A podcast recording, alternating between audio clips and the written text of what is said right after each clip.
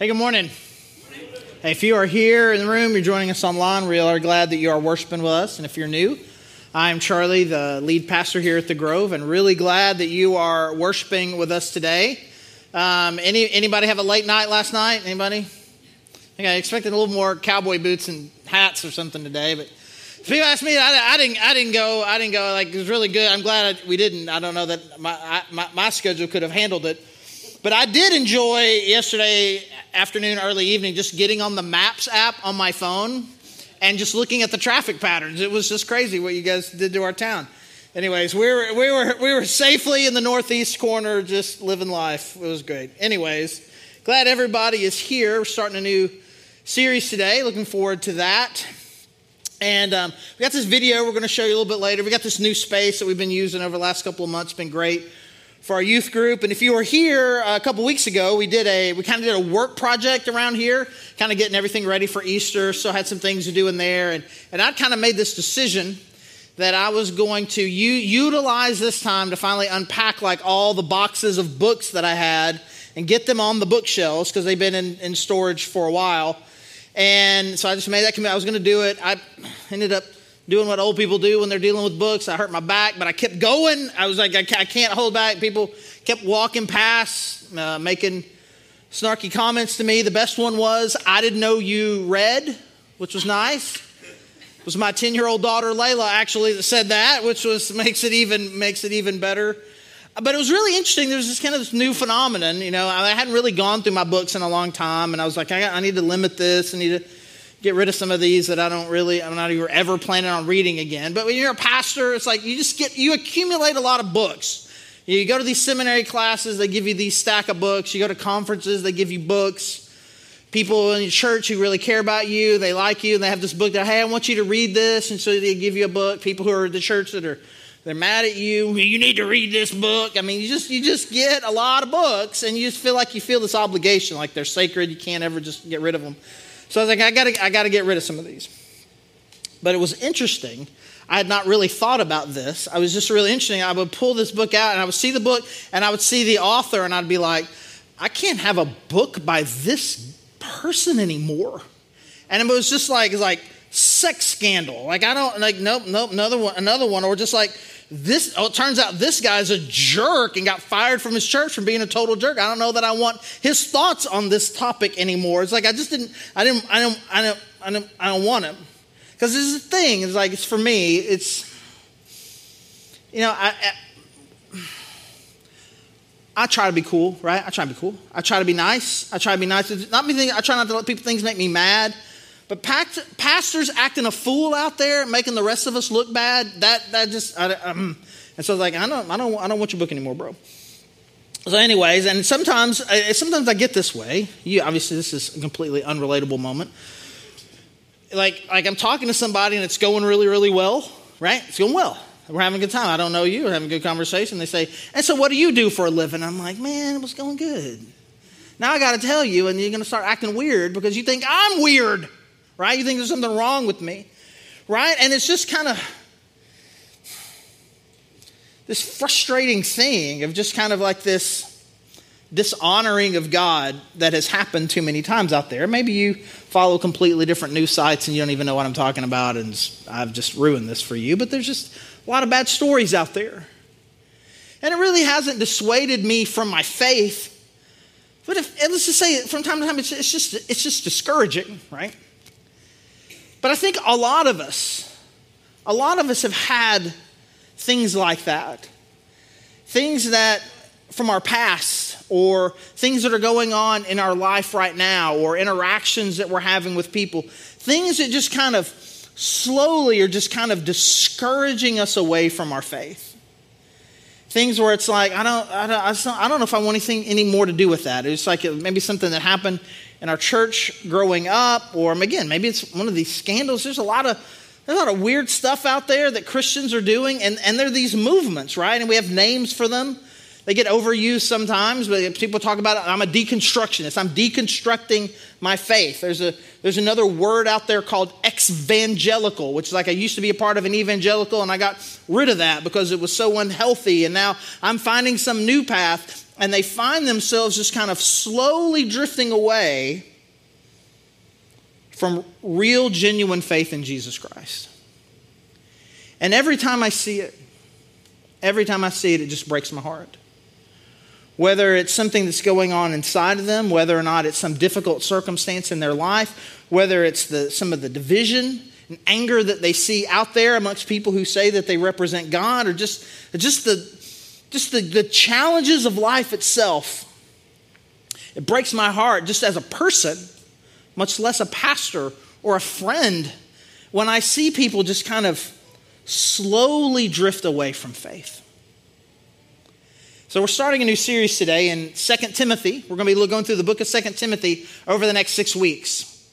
And this is kind of a little hint if you didn't know this, right? So Paul wrote Second Timothy, and he wrote most of the letters. He's kind of this missionary guy who was kind of one of the, the first followers of Jesus in the book of Acts after the original uh, 11 disciples. And he's this missionary, goes on all these trips, has these kind of proteges with him, plants all these churches, and does really all these cool things, and wrote 13 books, these 13 letters, 13 of the letters that are in the New Testament.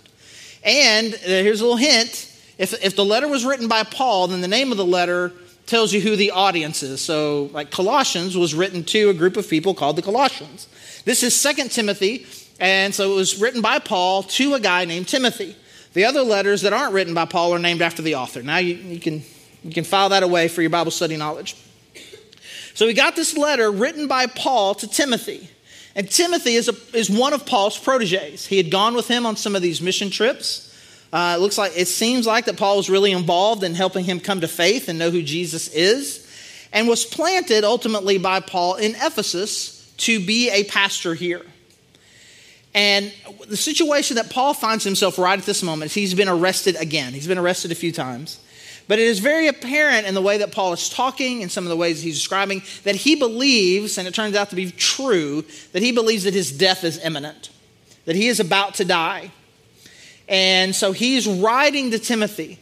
And he's and, and there's a discouraging, you can tell a little bit here, Paul's discouraged. Not necessarily the stuff we're going to look at today, these points where you can just tell he's discouraged because a lot of different people that he thought were kind of his bros, kind of his peers, or some of his proteges that were leading these churches, a lot of them have just kind of abandoned Paul. They don't want to have anything to do with him. And a lot of them have just kind of completely walked away from Jesus entirely. And so Paul's really discouraged, and he's gotten word. He's gotten word that maybe Timothy's in the same boat. That Timothy is allowing something in his circumstances to make him kind of drift away from his real commitment and passion, not just only, not only for following Jesus, but kind of for being a pastor and kind of helping people know who Jesus is. And he's, he's slowly drifting away. And we'll learn kind of some of the circumstances that are going on. One is like, man, when you, I mean, just imagine, like when your mentor gets arrested and is on the verge of execution, that's got to put a little fear in you right? It's, it's got to put some fear. In you. Like they're gonna, maybe they're going to come after they're going to come after me next. And even if you're not afraid it's going to happen to you, it's obviously going to be very discouraging. Well, this isn't how I want my life to end up, and it's sad, and I, and I love him, and he's starting to drift away. And at the same time, in his church, there's just a lot of division, a lot of anger, a lot, a lot of people coming in and teaching a lot of false things and it's become really discouraging to him. People are attacking the division, all these things. And, and Timothy is kind of slowly drifting away. And Paul writes this letter. You know, and, and again, sometimes it will feel very encouraging, sometimes it will feel very challenging. It's like, man, I don't want you to give up.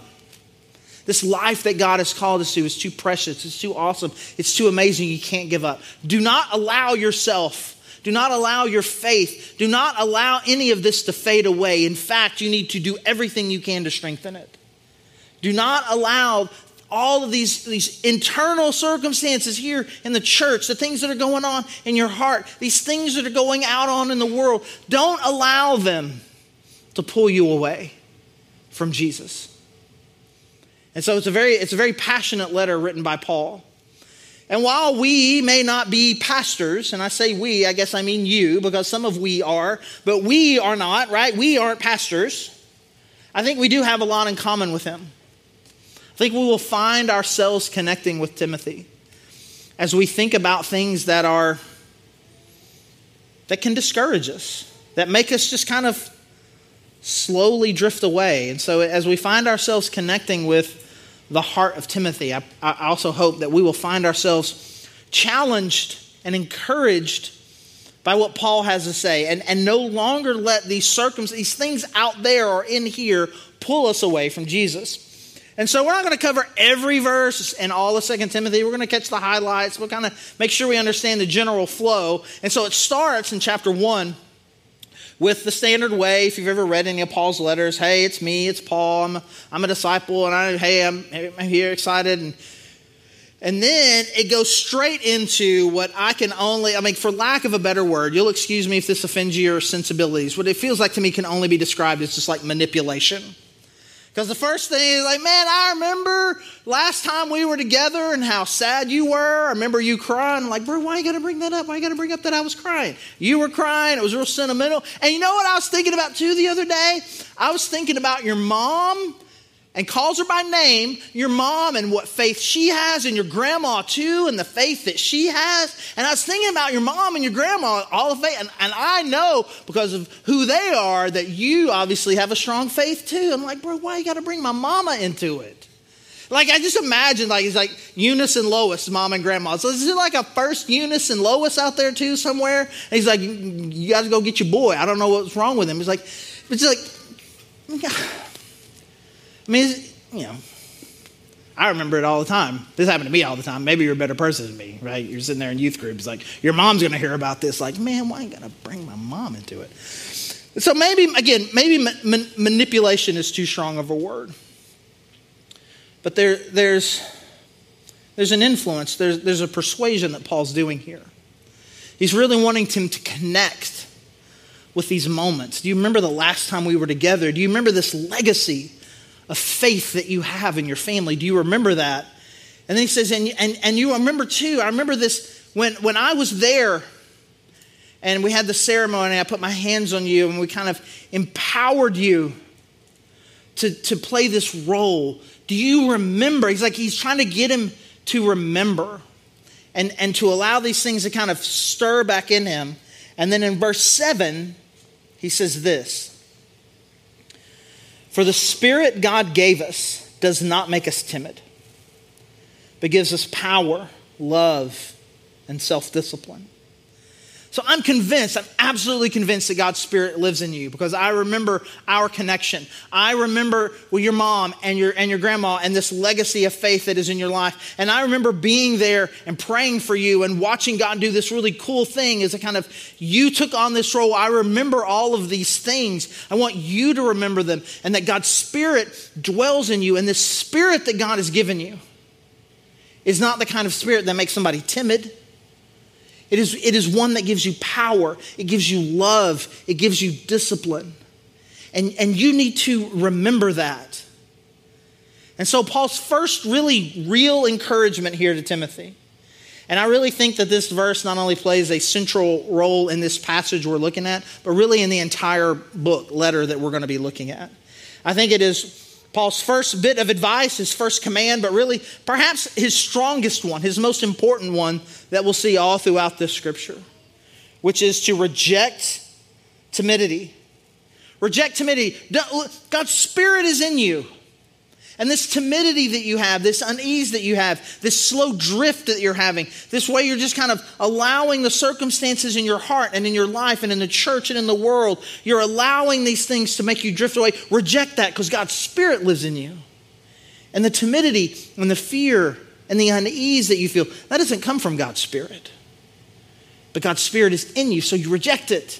Because what, in fact, what the Spirit that God has given you it actually gives you the tools you need to overcome all of these things. You see the world breaking down around you. You see, I'm in jail. I'm going to be executed. You see people falling away. You see all of the obstacles that the world throws out there. But God's Spirit gives you power. It gives you power. You can overcome whatever it is. Whatever circumstance you find yourself in your life is like this is just this is just one thing too many. Maybe it's some sort of external tragedy or maybe just kind of the way the world is in general, or maybe you thought your life was headed in this certain direction, and now there's this huge obstacle. I imagined my life this way, but now it's like this, and one too many of these, and I feel like I just can't overcome any more of this. This is just this is just too much.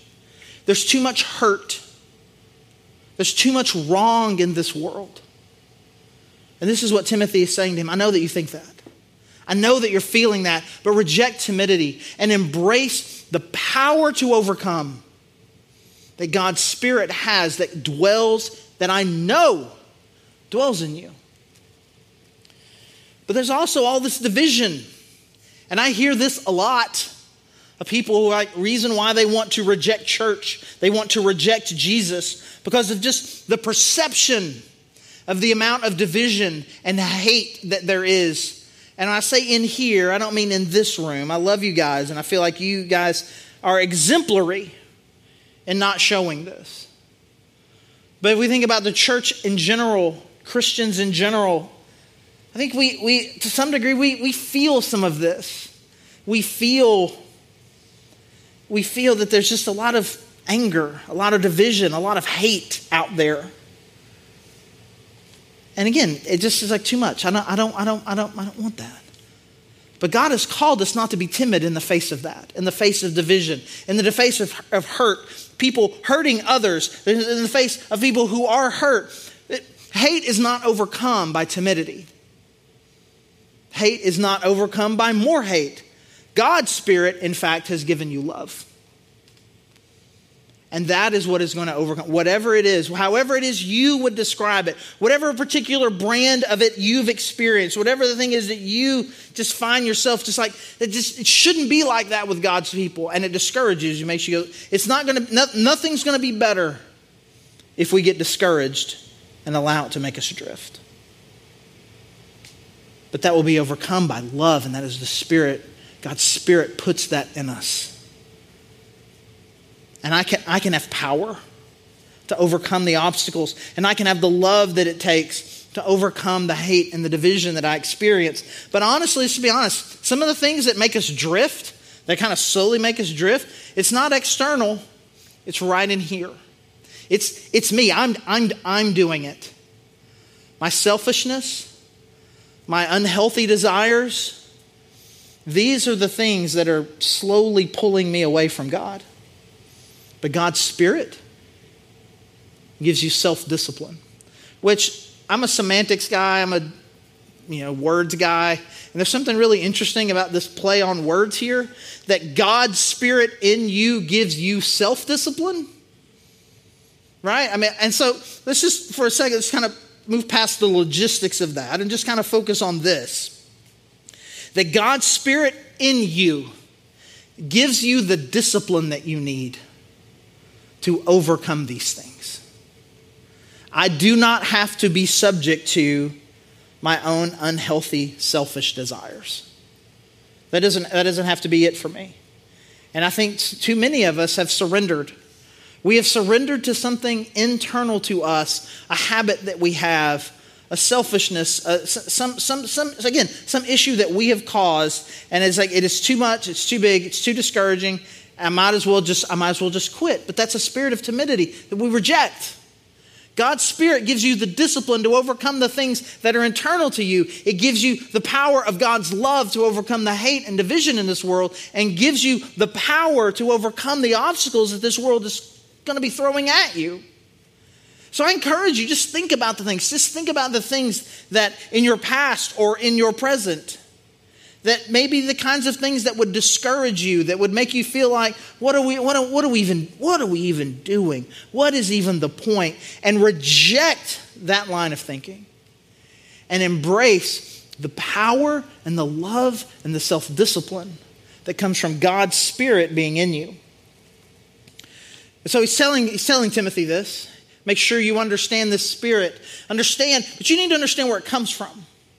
And you need to understand the depth and the power at which this spirit, what, what this spirit really does have the power to do and where it comes from.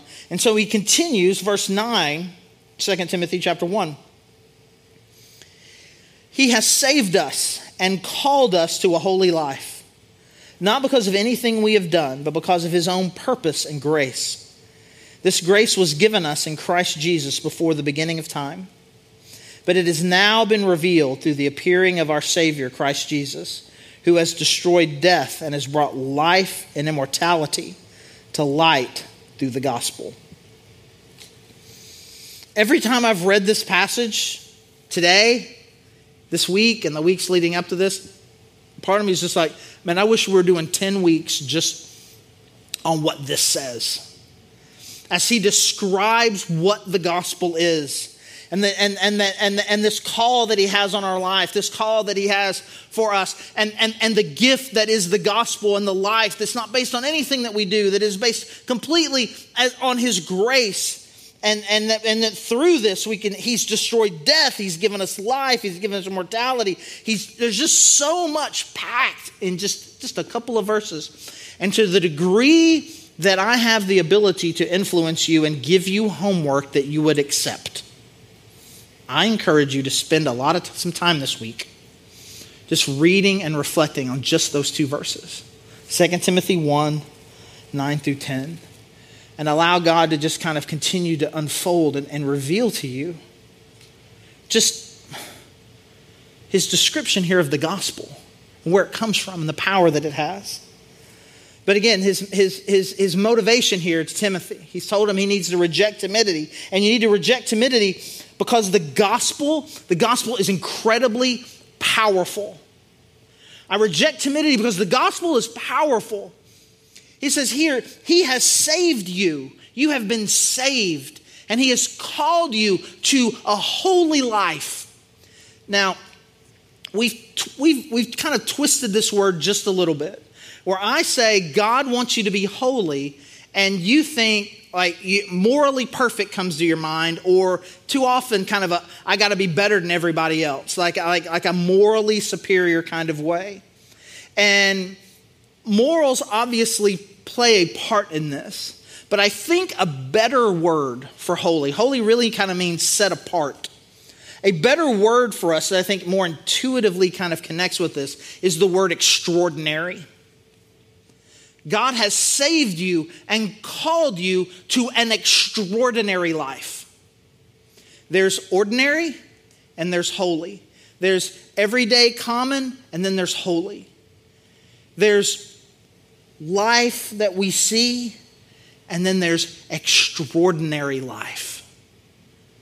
God has called you and He saved you and He's calling you. You can have an extraordinary life with Him not just some ordinary life. And so, do you believe, do you genuinely believe that the gospel has power over your life? That it is the power, the love, the self discipline that I need to live an extraordinary life? If you were here last week for Easter, we talked about this. And I bring it up again because I think it is of critical importance. The way that I believe that kind of the gospel was kind of communicated to me early on that Jesus died on the cross for my sins so that I could have eternal life. And I feel like the way it was described to me was like it was a ticket to heaven. Like if you believe in Jesus, you get a ticket to heaven. And if you're good enough between now and when you die, you get to redeem the ticket. Now, Paul talks a little bit about here about the length of life, that he is, he's brought immortality to life. He talks about distance, how long that life continues beyond physical death. He talks about that. But I think we can all agree that what he is talking about here is of significant more power than that. The holy life that he has called us to, who has destroyed death and brought life to light. That it is not just some ticket that I redeemed, it is, it is an opportunity right now in this life to live an extraordinary life for him to no longer be defined by the things that are pulling us away from Him The obstacles and hurt of this life, the division and the, and the hate that is out in the world, the own, my own weakness and selfishness that I have inside of me. This, these, these are no longer the thing. They, they, this, is not the, this, is not, this is not life. But when we accept timidity and we let the waves and, and, and the drift of this world kind of take us where it's going to where it's going to take us, we just end up in despair and ordinary. But God has called us and saved us so that we could live a life that is extraordinary.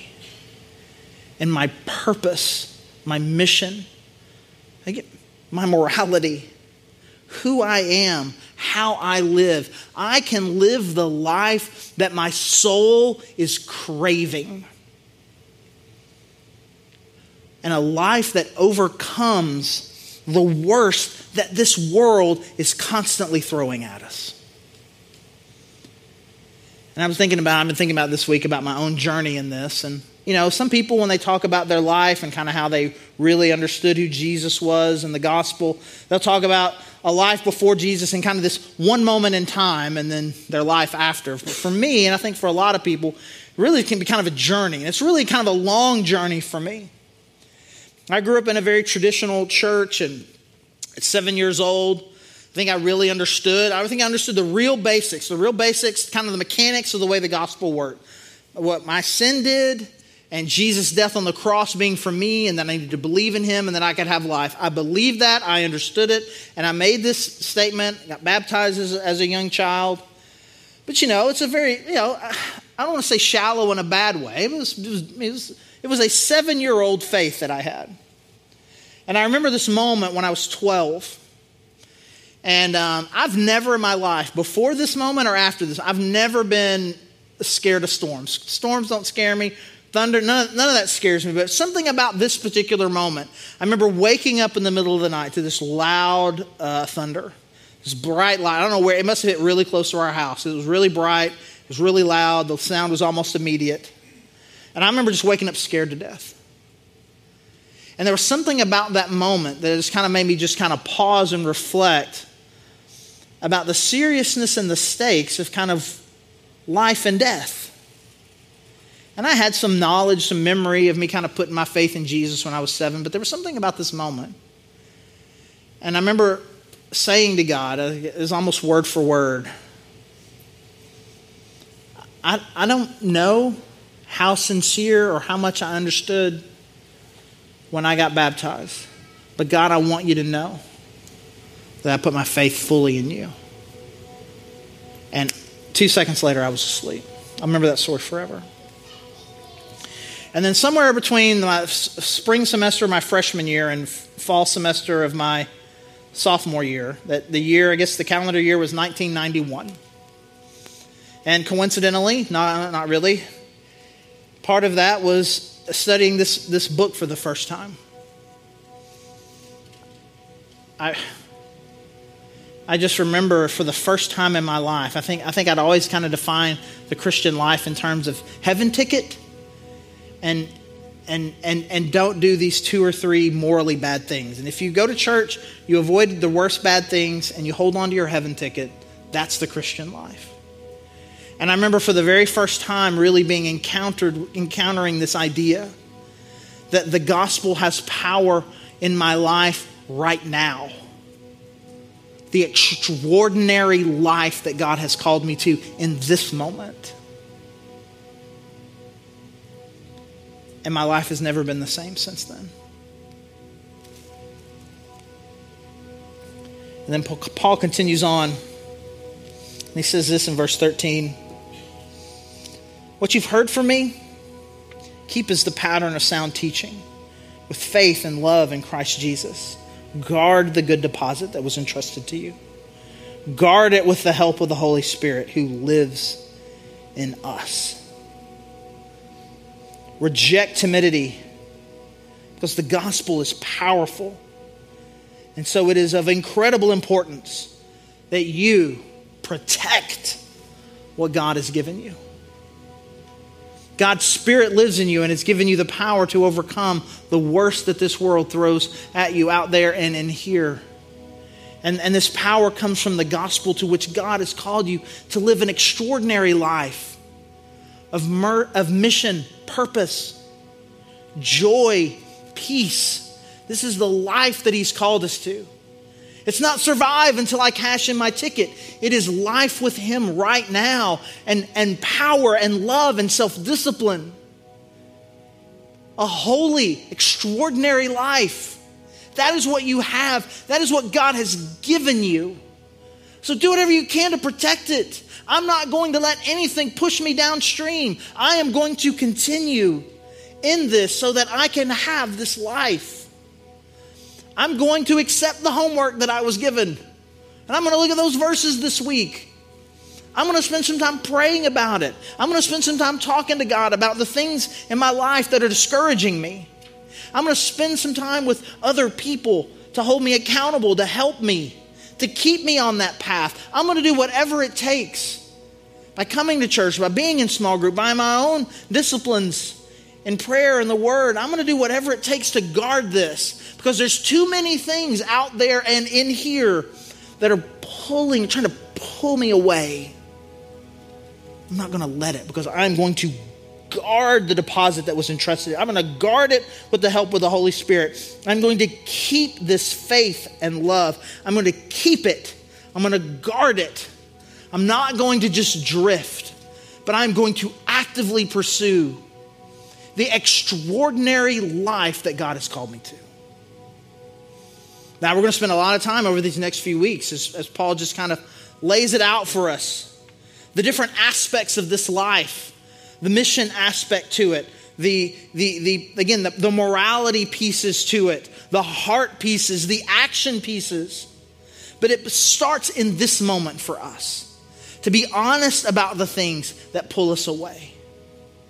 And to then counter that with the Spirit of God that lives in us and gives us the power to overcome because of the power and beauty of the gospel. And it begins also with us making a commitment to say, I will do what I can to protect it. Let's pray.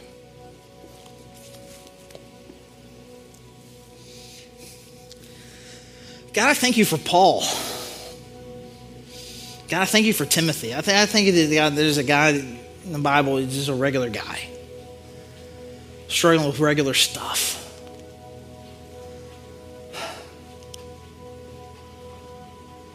Who gets scared like we do, who drifts like we do. And God, I pray that God, that we would, we would let these words speak to us.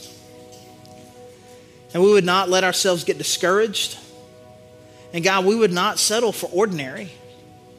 But God, that we would believe in a gospel that has power in this life and the next. God, I pray that the power of the gospel will be very real to us. And that, God, that we would live the holy, extraordinary life that our soul is yearning for, God. And that with the help of your Spirit, we would guard and protect this each and every day. And we're so thankful for your Son, and it's in His name that we pray. Amen.